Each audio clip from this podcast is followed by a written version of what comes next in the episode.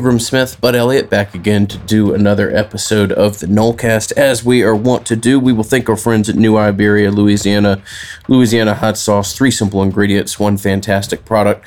The title sponsor of the Nolecast, and as always, we will thank them. Uh, tip of the hat. And with that, Bud, let's jump into tonight's content. Let's do it, buddy. Uh, so tonight, what do we have on deck here? We have a little talk about offensive tackles. Uh, hey, just figured if, if Bud, in, in doing the rankings process, finds some kids that he thinks maybe could deserve an offer, might as well share those. We'll talk a little bit about the NFL draft, uh, some some trends that we see with five stars and four stars. And, you know, do stars really matter? Are the rankings getting better, getting worse? Are they staying about the same? Uh, we'll do uh, maybe a little talk about the budget impact that we could have uh, with the ongoing battle with the virus. We'll have a, uh, a little rank off. We're going to rank the positions from strongest to weakest. And Ingram and I have not disclosed to each other our rankings here, uh, but we will uh, we will on the show one by one, and you guys can play along at home. And then we're going to get out of here on a question from uh, from Brett, uh, who asks, uh, "Can you give us a rundown of which of our Noles uh, in the NFL might be in position battles after this draft?" So Ingram and I took and we researched. Okay, who are the FSU guys still in the NFL? What, what are their current positions and roles? And uh, might they be in a little bit of jeopardy here if uh, if these guys who were drafted catch on? So let's so let's get into it. And if we need a little more content, then we will uh, we'll dig up some more listener questions. Hey, let's just continue our uh, off-season talk of the offensive tackle board in general. A couple new names to uh, throw out there tonight. A kid out of uh, East Georgia, uh, Athens Academy prospect Hugh Laughlin. Uh, really kind of intriguing prospect, long pretty athletic kid who uh, plays for a private school, so judging competition may be hard to do, but uh, by my accounts, has done pretty well on the camp circuit, depending on where he's gone. Hey, another pretty intriguing prospect. Uh, when I when I saw this kid's come up, name come up, uh, took a look and impressive film. So we'll see. Somebody to add to the to the list, definitely. He's a player I really hadn't heard of, and and a guy who's played some other positions like you mentioned there, pretty good athleticism. And, and this is the kind of prospect, like the, the guys you need to be offering right now are the dudes who you would have offered because you liked their film and you finally got a chance to see them in person when they came to your spring game, right? Or they came to one of your, your late junior days and you're like, okay, wait a second. I'm seeing this guy physically. I'm shaking his hand in the hallway here. He checks out physically and we already like the film. Boom, that's an offer. Well, we don't have the ability now to see these kids in person. There is no spring evaluation period going on. I don't think we're going to get any form of summer camp this year at all. Like I, I, in fact, I mean, we already know Florida State is closed through August 2nd to all events. So that's pretty much foreclosed. I don't think we're going to have like many satellite camps throughout the state, if any, as far as offsites. So you either have two choices. You can wait on kids until you see them in the fall, or you can take a, a bit of a calculated risk and decide to go ahead and offer some kids whose film you like, and maybe you've seen a recent photo or two of them, and you say, okay, this kid's got some size, and maybe maybe you Skype Skype with them or Zoom call them or whatever, and and and check them out. A lot of this is dependent on how you feel about your offensive tackle board. I probably feel a little bit less good about Florida State's offensive tackle board than maybe Florida State does. I, I don't think Amarius Mims, Tristan Leigh, JC Latham are, are really realistic targets. And I don't necessarily like some of the other guys who they have quote unquote offered, to be honest. And, and I, I think some of these kids who they've not offered are, are better players at, at the tackle position specifically. And of course, we're not even ca- counting on JUCOs yet. I would fully expect Florida State to try and go after junior college offensive tackles this year, uh, simply because they have a track record, the coaching staff does, of hitting the JUCO circuit pretty hard at their prior stops so yeah, they, they offer Hugh Laughlin. I think it makes sense. He's out of Athens, Georgia. Of course, we're all pretty familiar where that is, so we're not going to play uh, guess that Georgia County like we often do uh, with Ingram. I wanted to talk about some offers that might make sense.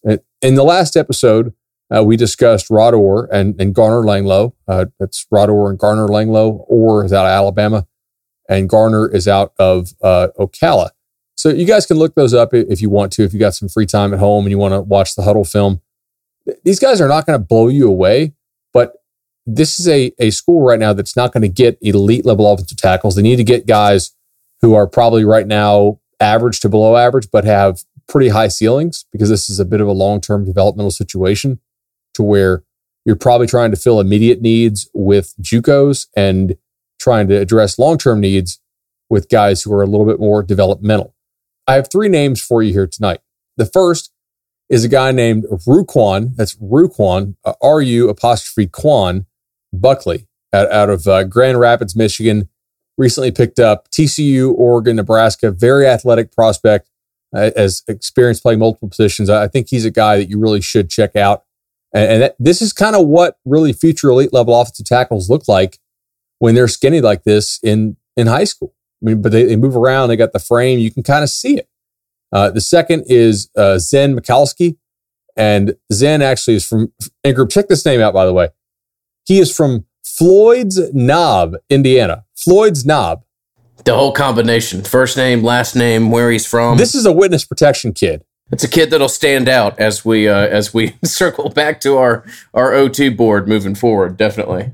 I said witness protection, but clearly, like this name draws some like it draws some eyes, and especially from the town. Like this is like some comic book. It, Zen Michalski from Floyd's Knob, Indiana. It, it, either a comic book character or like a 1930s baseball player. So yeah. Anyway, I had him on the list from last from uh, basically after last episode, and he committed to Louisville on uh, on Saturday.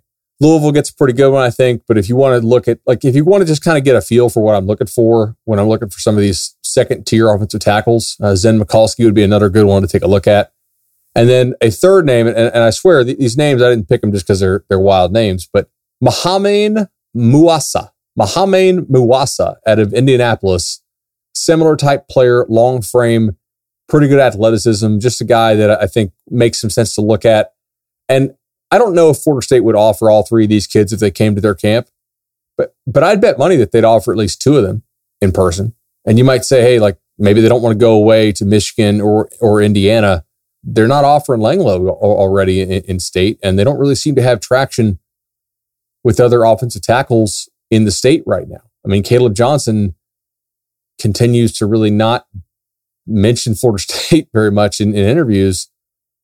I think I'd rather have those other kids than a guy like George Jackson who's committed to Florida right now and, and you know visited FSU. But I, I have no idea if he'd be a take. Maybe like a Bram Walden or a McKaylen Pounder. But I, I, you see what I'm saying here? Like like who who on their board do you actually like? Who you think they can get? And I'm left kind of scratching my head, and thus I, I went searching for other guys who I, I think could help them. No, I mean I think we're still in the in the search mode. There's there's some names out there. There's some names that uh, Florida State wish they had better traction with. I imagine there's probably some kind of idea that once uh, you know some sort of normal returns to recruiting, that maybe they'll be able to get in front of these kids and have uh, you know better luck with them. Certainly, you're never going to be able to legitimately look at a kid in the eye and offer him a better possible depth chart when it comes to early starting at a program like Florida State. So uh, there's a lot to sell there. I'm sure they'll they think they'll be able to have traction with otherwise on kids that they haven't. You know, this is a this is a tackle board and a, a position board that you simply the uh, failures of the past have magnified.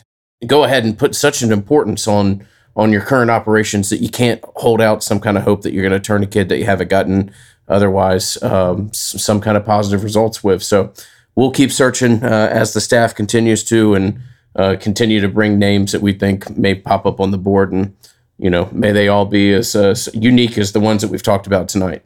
And it's just such an outlier relative to the rest of the roster, right? Like, spoiler alert, Ingram and I are going to have the offensive line as the worst position by far with a bullet. I mean, it, it's, it won't be close when we do our little position rankings, uh, unless you're going to really, really shock me here and specifically the tackle position. Like there's no reason to believe that you have good answers. And I say answers with an S because I think maybe Darius Washington could be a good tackle down the line. But there's no reason to believe you have multiple like good answers right now on your roster. You have to keep recruiting and, throwing extra resources in the form of extra scholarships. You have to over recruit the position. You have to make sure you're going after junior college kids as well when those kids emerge. And of course, the the whole virus thing is going to make that kind of interesting. But that's why I'm looking so hard at the tackle position here and thinking, okay, if I was Florida State, who would I offer? Because a lot of people ask us, like, what would you do about this? I would throw resources at it, even if it meant going a scholarship short at another position, not for a prolonged period, but maybe for a year, you know, may, maybe two, maybe, maybe you kind of rotate the position you go short at in the recruiting class. Anyway, I, I know we got good feedback last episode when we gave the names Rod Orr and Garner Langlo, and I, I think the uh, the Ruquan Buckley, Zen Michalski, and Mohamed uh, Musa uh, names. Maybe we'll get some uh, some good uh, feedback on that as well, assuming people can actually spell those and, and Google them uh, to to watch their film. So that's kind of a little more niche, but we started with it just because it's it's kind of the one pressing issue of this team on the football side, not on the not on the just like purely other side. You want to talk a little uh, little draft and five stars here, or a little little, uh, little draft content? We'll do some draft, uh, and we'll switch to the the uh, few prospects that we can name with uh, with Florida State and their background. But want to at first uh, just kind of give you the floor, let you talk about. Saw the article that you did today titled "Why the Recruiting Industry Had Its Best NFL Draft in 2020," and I can't say that I was blown away by some of the odds that you produced, but uh, thoroughly enjoyed it. And what a, a five star, according to your calculations, had about a 20% chance of being drafted, whereas a four star drops down to what less than less than 4%, if I remember reading correctly in your article. In the first round. Okay, right. Yeah. I, I write almost this exact same article every year. And every year it's a banger, man. Because every year you get these people who still don't think recruiting rankings are, are worth a damn and I'm like, yeah, uh, they, they kind of are. Like, yet again, um, every year there's about 5,000 scholarship players who go play D1 football, like new ones every year who sign scholarship papers. Uh, you got 85 scholarships at the FBS level. You have 63 scholarships at the FCS level. Obviously, you're not filling all those with new players every year, uh, but it's it's about 5,000 new out of the 18,800 and something uh, total scholarships available. And uh, so you basically kind of work back and say, all right, how many, how many one, how many five stars, how many four stars, how many three stars, how many two stars, and then the remainder are sort of your unrated players who, who the rating services uh, of which I'm now a part never, you know, ne- never get to rating. And 5,000 kids is a ton of kids to rate. We actually rate about 4,000, and and then there's about a thousand who do sign scholarships who we never get around to rating. And, and I'm always very interested in a couple things. Number one, like what is the rate at which four stars and five stars are, are going in the first round? And I think that's pretty interesting because like those are the guys you're going to spend your most time on trying to get right. And so this year, these are mainly based on the 2016 and 2017 recruiting classes. So this year, five stars, uh, one in five of them so far have gone in the first round. So about a 20% chance of being a first rounder if you were a five star this year. That's slightly down from a prior year. Uh, four stars, one in 21. That's actually slightly up from a prior year. Overall, with the blue chip recruits, your, four and five stars, you know, pretty good, man. Um, a, a, really nice day for the recruiting industry there on Thursday night. Three stars held pretty steady uh, for the most part. But the, the real victory here, there were two of them. We actually had the highest average star rating ever in the first round at 3.75. The prior best was 3.65. So like a full tenth of a, of a point there, which th- that sounds minuscule, but if you think about it, going three six to three seven when your prior range had been like three two five to three six five, that's a pretty good jump, right? Like you're you're a full tenth clear of anything in in the, in the prior uh, decade and well above the average uh, in the prior decade. So the highest average star rating ever, which you, know, you can find this article again on, on 24/7 Sports.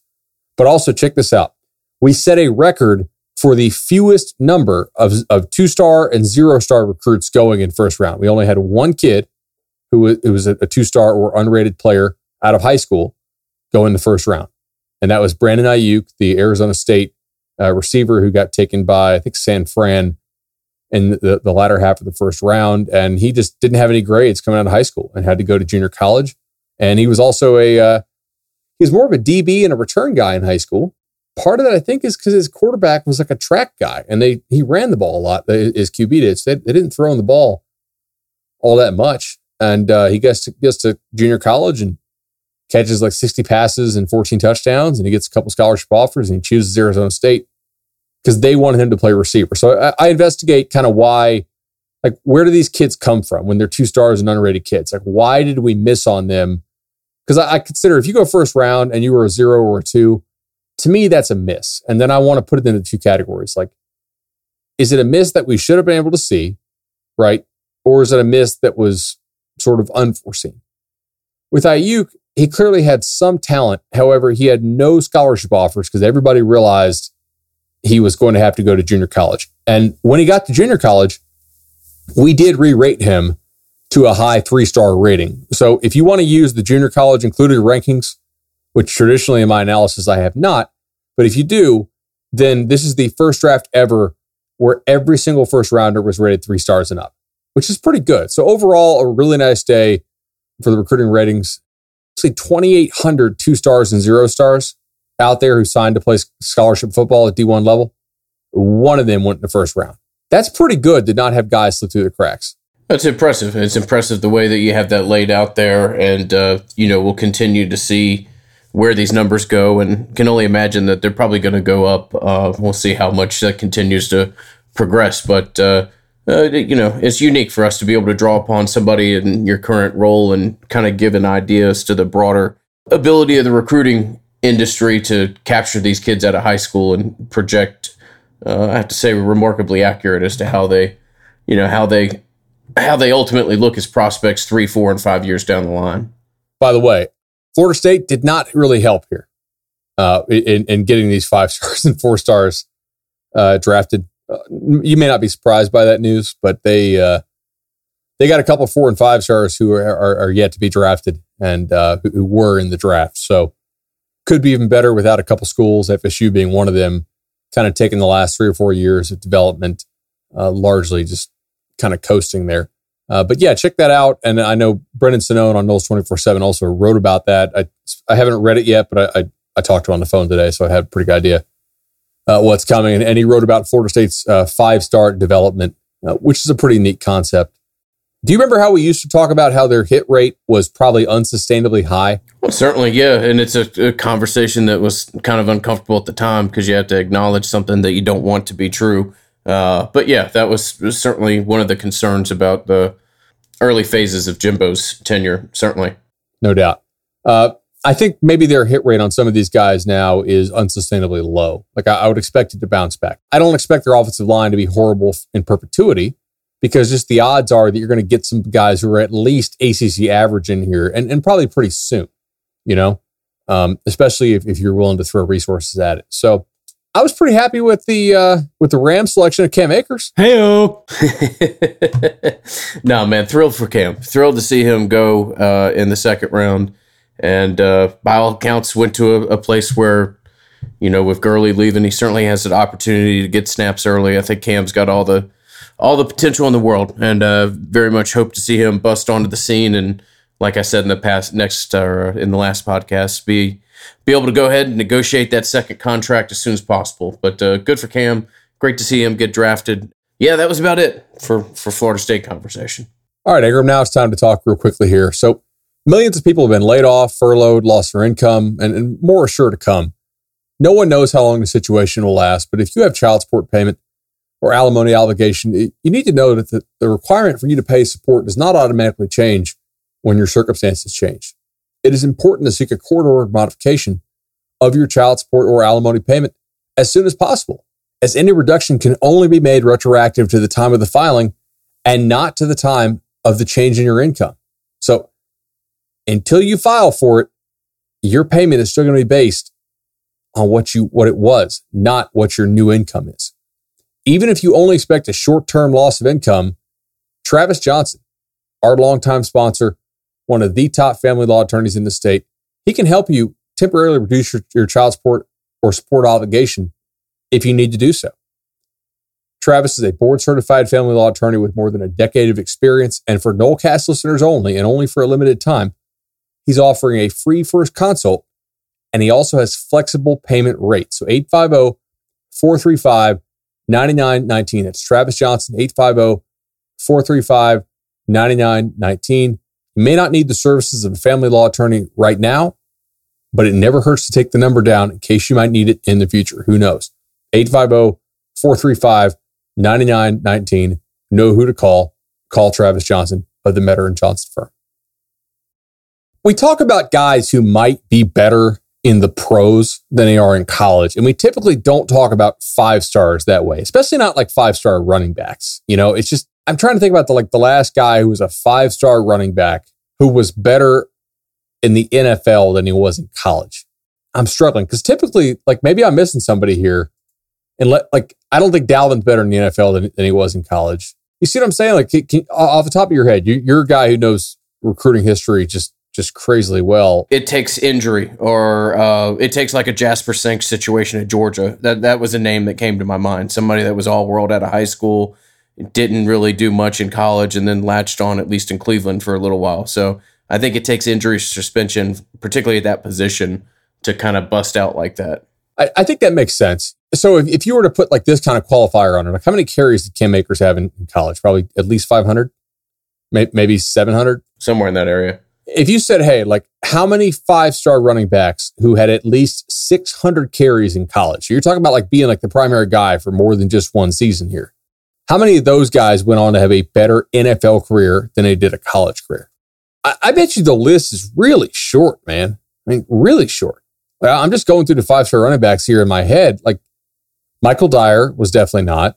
Lache Seastrunk at Oregon, no. Think about dudes who were like who were okay in college, but not like amazing.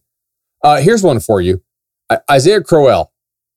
But that, but but he didn't have like D1 college carries, right? Like he got kicked out of Georgia pretty quickly, right? After like one year, and he ended up at like Alabama State.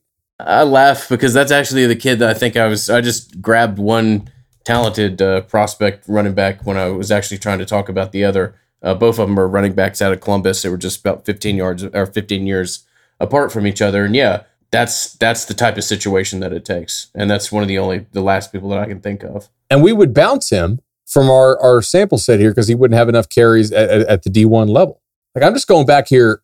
I don't know if anybody who had that amount of carries who was a five star back in college went on to have a better pro career than he did a college career. And, and somebody will probably write it in and correct us, and I, and I hope they do. But so far, I'm not I'm not seeing it.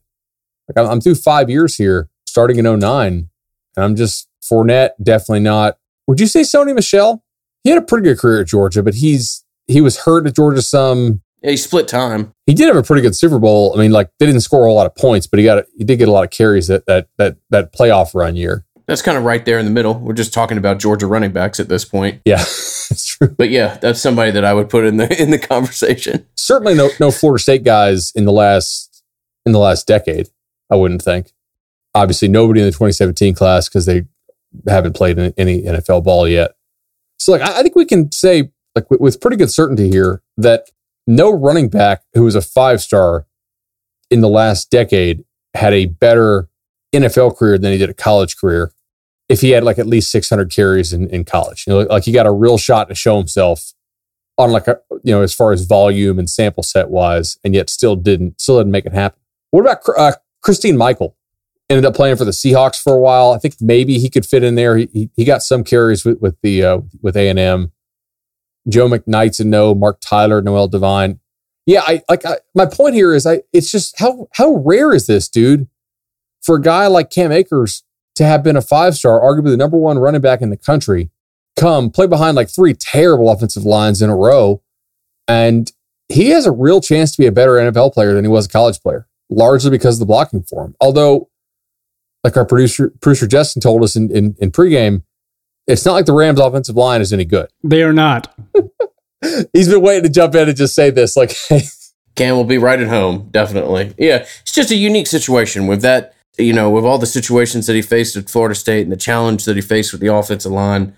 Kid that at the last half of this year, every time he carried the ball, I just said, I hope you get up. I hope you don't get injured. Uh, I hope you keep yourself in a place to where you can get drafted and uh, want the best for Cam Akers and certainly hope that he has as much success in, in LA as is possible. Yeah, I do too. Here's the thing that's really intriguing about Akers to me is that he can pass protect pretty well, better than most rookie running backs coming out of college. And i am really interested to see the Rams utilize him in the passing game out of the backfield as well, which is something they did with Gurley his first few years and kind of got away from it because of his bum knee kind of thing. So I think he'll fit right in, and he's patient behind the line. You know, we run a zone blocking scheme, and uh, he seems to be really patient. Has that quick burst through the hole, and he runs downhill. No doubt. And Justin is a, a Rams fan. If you guys did not did not catch it there, dropping the royal we uh, when it comes to the Rams. And and one thing I'm interested to see how Cam catches in the league because like I think he can catch. Right, I've seen him catch the ball before some at like some of these camps, but he didn't catch the ball much in high school because he was primarily a quarterback. And then the offenses he played in were not offenses that, that really threw the ball to the back. And talking about in college here uh, very often. J- Jimbo's last offense, 2017, certainly didn't catch that many balls. Willie's offenses really did not use the running back uh, all that much in the passing game, either at Florida State or at any of his prior stops. And that's something we profiled uh, pretty early on uh, when, when he got here. Maybe there's some untapped potential for Cam Akers catching the ball. He's certainly a pretty tough guy. All right. Uh, after we got done congratulating Cam Akers, there we'll tell you about our own uh, little exciting project on the horizon. Going to team up with our friends at Madison Social and uh, want to bring you the idea called Stump the Bud. Uh, so, stumpthebud.com was made open and available today.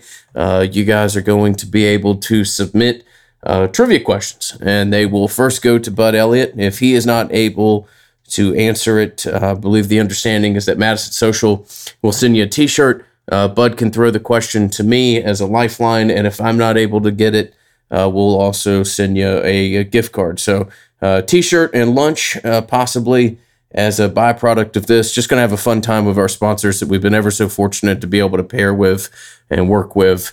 Uh, since day one. And uh, this is something that Matt and I have been talking about for a while. So excited to bring it to you. It's going to be May 6th. Um, so we'll continue to bring you more information, but do want to send you to stumpthebud.com to submit your questions. I like this. It's much like Stump the Schwab was on ESPN back in the day. I also like the ability to throw a lifeline to my friend Ingram Smith, who's actually really, really good at trivia. Uh, and I also like giving out T-shirts. So, I mean, if you if you hit me up on Twitter with, with the right uh, incentive there, maybe I can I can help you guys out with the with the t-shirt throw, throw. Yeah, he's gonna he's gonna damn shoeless Joe Jackson us here on his own trivia, but uh, yeah.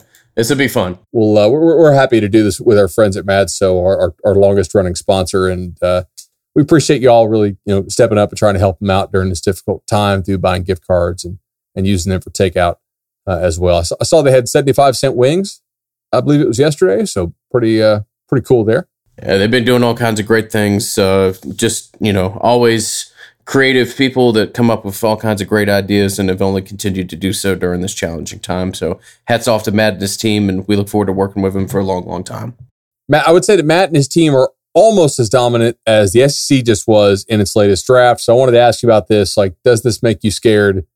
Uh, like, are you are you kind of freaking out about what just happened here, or, or are you not that worried because you realize like Florida State, Miami will probably be back to putting out players uh, recently? At, SEC sets a record for the number of first round picks from a conference, actually shattering uh, the old record. The old record was 12. They hauled in 15. So you're looking at like beating the old record by, by 20%. Uh, they also had 20 of the first 50 picks in the draft, uh, which is pretty nuts you know, we're fortunate that we've been able to do this podcast for a long time, Bud. And uh, when we first started doing it, there was really this mentality on the recruiting trail. A lot of these kids that if you didn't go to the SEC, you were a pansy or other terms. And I, I think we've kind of started to circle back to that a little bit, where some of the perception of the league is. There was a period of time now, obviously, Clemson's an outlier, and Clemson's got it cooking as much as anybody in college football. But I think the general perception of the league and the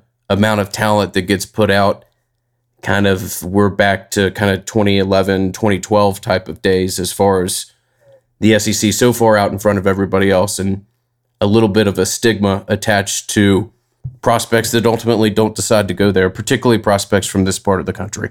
I, yeah I, I think that's something to worry about for sure uh, a little bit. Now I'll also take note like part of the reason why the SEC produced this many players in the first round is not because they have that many, like clearly, yes, they do have that many more guys who are better than everybody else in this given year, but they only control a certain part of that, right? They control how good their players are, but there are certain things that are not within their control, right? For instance, you know, how many first rounders did Florida State put out or Miami or Michigan or Texas or, you know, USC actually put out one. Th- those schools have to also put out top recruits. It's not like the SEC is putting out a ton of first rounders from Vanderbilt and, and the Mississippi schools and, and Missouri. And I don't think Tennessee had a first rounder. Yes, the SEC is the best conference. It's not really debatable. Like, like I mean, really on, on a year in, year out basis, the, the talent they produce is, is pretty nuts. But part of the reason why it was so imbalanced this year is because of the fact that a lot of these other schools did not live up to their end of, of the talent development bargain, whereas some of these SEC schools did. Like, would the SEC still have the most if, if some of these other schools were doing a better job? Yeah, they would. Would they have the most by that much? Would they have 15 of the top 32 and set a record by that amount? Probably not, right? Like, I think there's a good argument to be made that, like, yes, it's a special year for the SEC. There's no doubt. At the same time, they also got that many because some of these schools really were not holding up their end of the bargain as far as development. Now, as to your point, by the way, I think this is kind of interesting, dude. As to your point about like are you seen as like not good enough or, or scared if you don't go to SEC school? I, I don't know that, that that is coming back as much as we saw it used to be. And it used to be a real thing, right? Like these kids going to the SEC would, would pretty openly mock the kids deciding to go play ACC ball because they thought it was soft. And, you know, then Florida State and Clemson have won, I mean, what, three of the last like six national titles? That's, or three of the last seven. Pretty impressive there. But I do think that some of the spending that goes on in the SC schools, and I'm not talking about like below the table stuff. I'm talking about like facilities investment, size of the coaching staffs, you know, uh, just how flashy things are there because they have so much money. And because you have to have a spend down and you really can't be showing a profit that much because you want to make sure you say, hey, this is a, you know, is it am- amateur amateur athletics, right? We don't have any money to pay these kids. Like some of these, these schools are so flashy because they have to spend all their money they make that I do think there's a bit of a difference there in terms of, of selling, you know, and, and like when kids go on visits, there is probably an increasing difference every year as to the, the haves and the have nots as far as how much flash you can sell. Definitely true. Yeah, you're going to have the the shiny, you know, toys uh, tied to TV contracts in other schools, but you know, some of the other schools that you mentioned there certainly can do that. The Texases of the worlds, the Michigans of the worlds. Uh, that's a little bit where Florida State's different. They have to not only kind of live in this this area of the country and re- over recruit or re- recruit in an area that overlaps with all these institutions. Uh, they also don't have the you know the TV contract to provide some of these bells and whistles that some of these other schools can. So definitely a challenge, uh, but doesn't mean that you know Florida State needs to keep signing high four and five star prospects and not having them get drafted. That's embarrassing, and schools got to do a better job of developing talent than that. All right. Uh, so let's go ahead and turn to. Oh yeah, let's do our little our little uh, thing here. This question is is from uh, from Brett, a Patreon member. That's patreon.com slash Nolecast. And he uh, he asked us the question. He said, Hey, can you give us a rundown of which of our Noles in the NFL might be in position battles after the draft? I thought this was kind of a kind of a neat question. So you want to start? Yeah, this is uh, just unique, not something that I had heard done otherwise. So we always are very fortunate to be able to draw upon some of the questions of our Patreons. And thank you, Brett, for being able to help us provide content that otherwise, at least not that I'm familiar, had been thrown out there. The first name that I'll start with is Auden Tate. I would be, we didn't do this necessarily in like severity or chance of losing the job, but uh, Tate is right at the top of the list. Tee Higgins, the uh, Clemson product that we're also familiar with, is drafted there. And Tate, while having some success and making some of the acrobatic, ridiculous catches that uh, Florida State fans became accustomed to, uh, is going to have a hell of a battle on his hands. Tiggins is a very similar prospect and kind of a much more polished version of what Tate gives you. Yeah, I, I think this is a really good good place to start because, like, who knows? I mean, maybe this is not necessarily saying Tate can't stay on the roster, but like Cincinnati used a pretty high second round pick on uh, on Higgins. I'm trying to remember what what pick they used on Tate. I, I don't think he was a second rounder. Pretty sure he was not. But yeah, like like he's a guy who I think was a better college player than Tate. Doesn't necessarily mean he'll take his job, but certainly uh, someone who we're gonna be we're gonna be watching that battle closely if you're into that kind of thing. Seventh round pick for Auden Tate for what seventh, it's worth. Okay, seventh. Yeah. Uh, I mean, that's not really that's not a whole lot of job security tied tied to that draft pick if you go in the seventh. But he's been a better player than this, than a seventh round pick already for them, uh, no doubt. So uh, Ingram next, uh, and I guess we'll just alternate here. Uh, Bobby Hart so Cincinnati took a guy named uh, Akeem Adeniji. Adeniji. I, I, have no idea who this guy is. Uh, Akeem Adeniji. Uh, he plays offensive line. So does Bobby Hart. Bobby Hart can play tackle or guard, and uh, has recently had, I believe, an extension with Cincinnati. So probably not any trouble there. But Uh, again, they, they took this guy, I think, in the fifth or sixth round. So just Is a six round pick out of Texas, or excuse me, out of Kansas. So not exactly somebody that will be, uh, you know, screaming job replacement when it comes to Bobby Hart. But hey, man, I'm thrilled that we can just continue to talk about Bobby Hart being in the league this long. It's really remarkable to me, and not something that I necessarily would have projected. Uh, certainly not during the first period of time uh, while he was on campus with the with the next individual, Bud will actually be uh, talking about two former Seminoles, uh, Rick Leonard and Rod Johnson, uh, both offensive tackles, and uh, a guy that they need to look at, at least be somewhat concerned with, is a, a guy with a, a hell of a last name, pardon the pun. But Charlie Heck uh, was drafted there, and uh, somebody, an offensive tackle, who could theoretically take either of their jobs. Absolutely. So, uh, yeah, both these guys are, are tackles on the Texans, and that's kind of that round there, that that that middle round guy in Charlie Heck that like it wouldn't shock you if he does emerge and and, and take somebody's job. So, certainly a position battle that we'll be watching there. Uh, then got a guy here, uh, Lamarcus Joyner, who is on on, on the Raiders, and uh, they drafted several guys. Uh, Muse, safety. Damon Arnette, a corner, and then they also drafted another corner.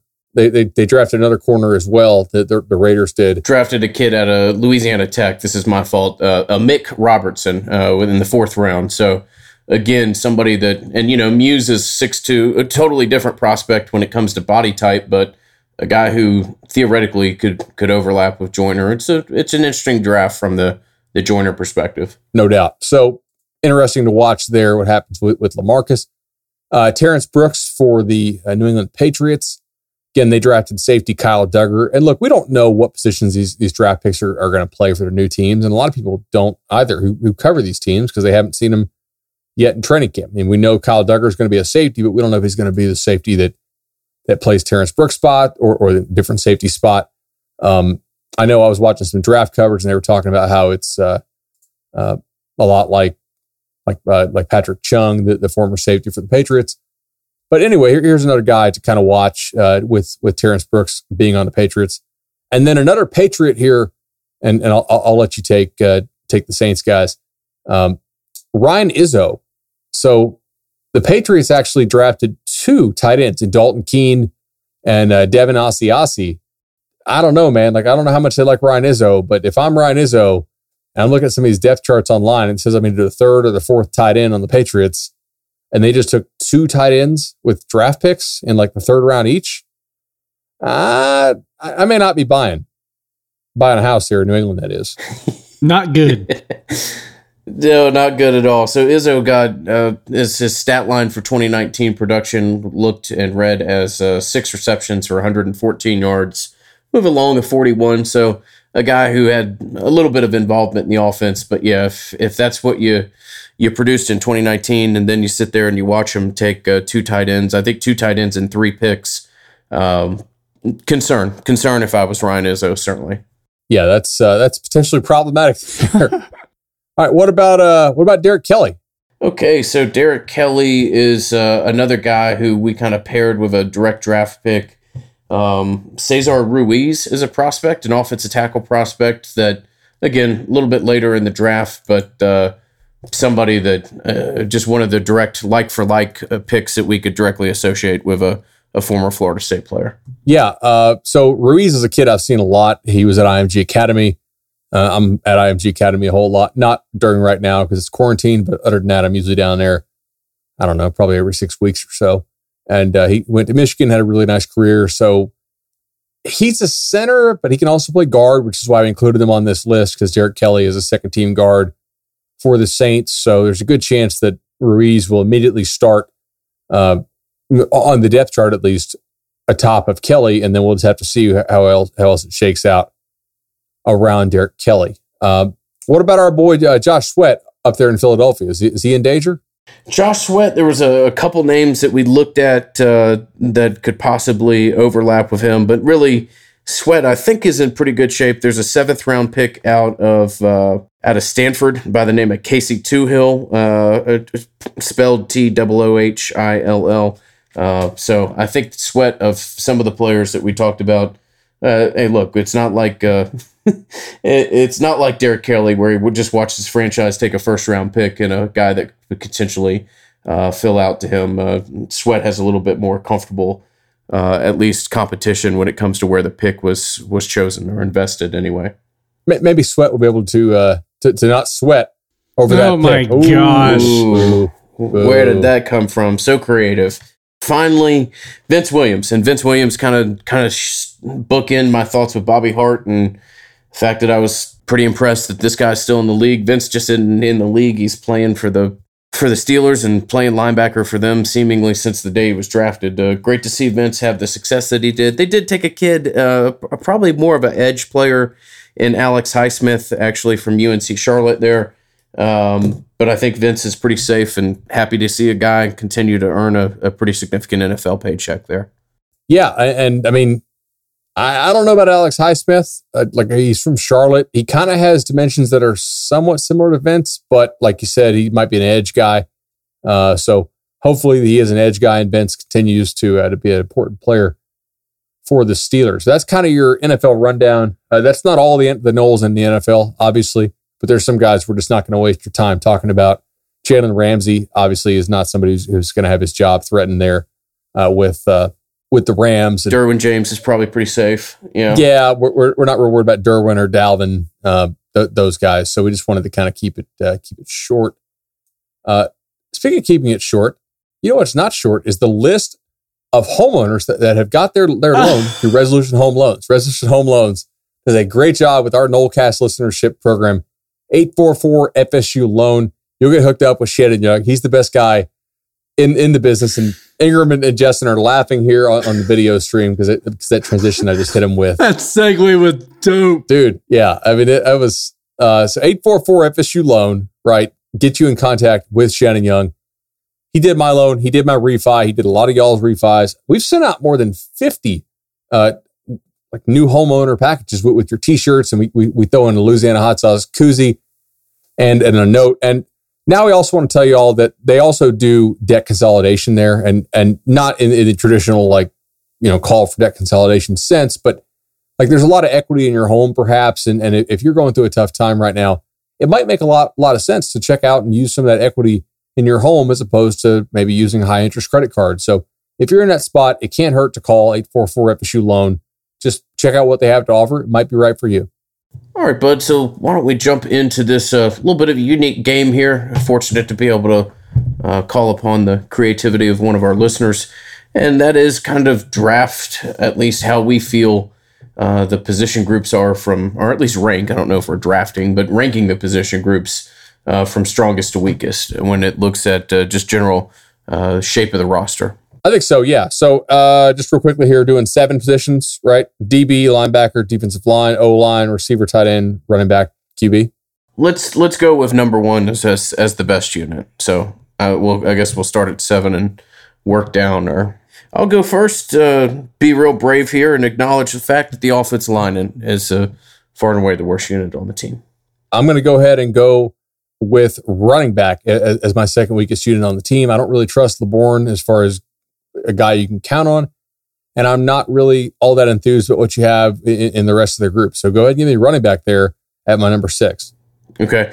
Um, when we first tried to do this, we botched it so badly that I kind of know where Bud's next pick is as well. So we'll be able to knock these two out. Um, where Bud went running back, I went quarterback. Uh, so I have, you know, quarterbacks as the second uh, most concerning unit on the team and running backs third. So we kind of flip flop there. Uh, so I think at this point we have somewhat of a, a, not a mirrored board necessarily, but we have the three weakest units in accordance, just not exactly lined up uh, with each other. My number four pick then is going to be uh, linebacker. I kind of have some confidence in the linebacker group for the first time in a while. Not confidence that they will be great or anything like that, but confidence that they're going to be maybe a little better than some people might think. So go ahead and give me linebacker there. I think you have some returning experience and also like I liked the linebacker group they signed two years ago, and those guys will now be, you know, not in their true freshman seasons. And so go ahead and give me linebacker here. Yeah, I um, I'm I'm going to say the same thing. It's, it's not quite in it's not quite in either of these areas of the next three units that I feel are uh, a fairly significant strength. But I do think the floor has been raised significantly. You're right. You haven't signed stars, but you have signed players that give you a floor that's raised considerably. And uh, 2020 may be the first year, hopefully, uh, when ball's played on the field, uh, that you start to see some of the younger prospects really uh, carve out positions for themselves and show the level of prospect that at least has been recruited over the past couple years. So yeah, I think this is kind of right in the middle of the team when it comes to uh, relative strength of per unit. I, I don't know if you did this on your sheet, but but on mine, I took and I drew lines where I almost like like I'm just sort of programmed to do this when I'm writing articles, but like I made tiers. And I've got a tier right under that, that number six to where offensive line is, is like its own tier of suckage. And then I have sort of a group four, five, six with my linebackers, quarterbacks, running backs. And then another line, right, with my final three. And so I'm interested to he- hear who you took with, with your third best unit on the team. Okay, so I went defensive back with the third unit. I've, I'm kind of embarrassed embarrassed by how optimistic we've been in the years past about defensive backs, and it just hasn't come to fruition. Um, I still think you've got good talent there. Uh, I think there's a lot of opportunity, and I think this is clearly one of the stronger units. Uh, but because of some of the talent that it appears you've been able to uh, retain when it comes to the defensive line of the ball, um, I I think this is the the third kind of of the most talented units that you have. I actually went went DB as well. Uh, I, I, think that makes a lot of sense here. It's also a position that I think can really benefit uh, from improved coaching and not necessarily like that much better technique coaching, but just overall uh, coaching, understanding where where players need to be uh, and how to work together as a unit. I think will, and I think that is one area where this coaching staff will do better than the last coaching staff. Sometimes I think that that some of the fans, just the tenor of the questions uh, that, that, I get uh, and and that we get to our email inbox, assume that like every single area of coaching is going to be better, and like that's probably not true. In fact, I think some positions may not be upgraded coaching wise, but I do think that you're going to be better in the secondary overall. I think more guys will be in the right place more often, and I say that even knowing that like last year was the second year of a defense, quote unquote, even though we knew they kind of were putting in a, a different defense slightly uh, for the 2019 season. Assuming you get like the six weeks ramp up uh, that, that we think you're going to get, probably, I think this, this secondary will be better than last year's secondary. And so that's why I went with the secondary. Now, for my number two pick, uh, go ahead and give me the receivers. Tamorrion Terry.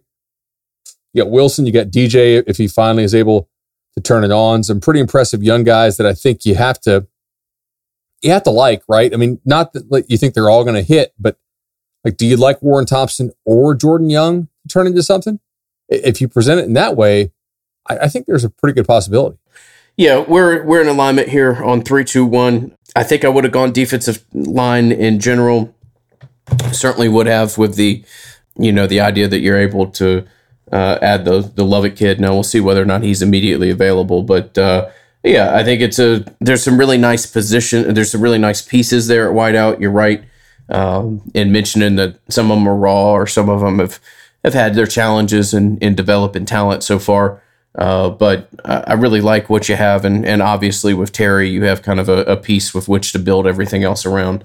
Uh, so a talented group, and and Florida State's defensive line, you know, with the idea that it, it's, I don't know that this is a, you know, official, but it certainly would appear as though there's some justified optimism around the idea of Kaindoh sticking around. I just think it's at this point in time, head and shoulders your best best group when you look at the roster.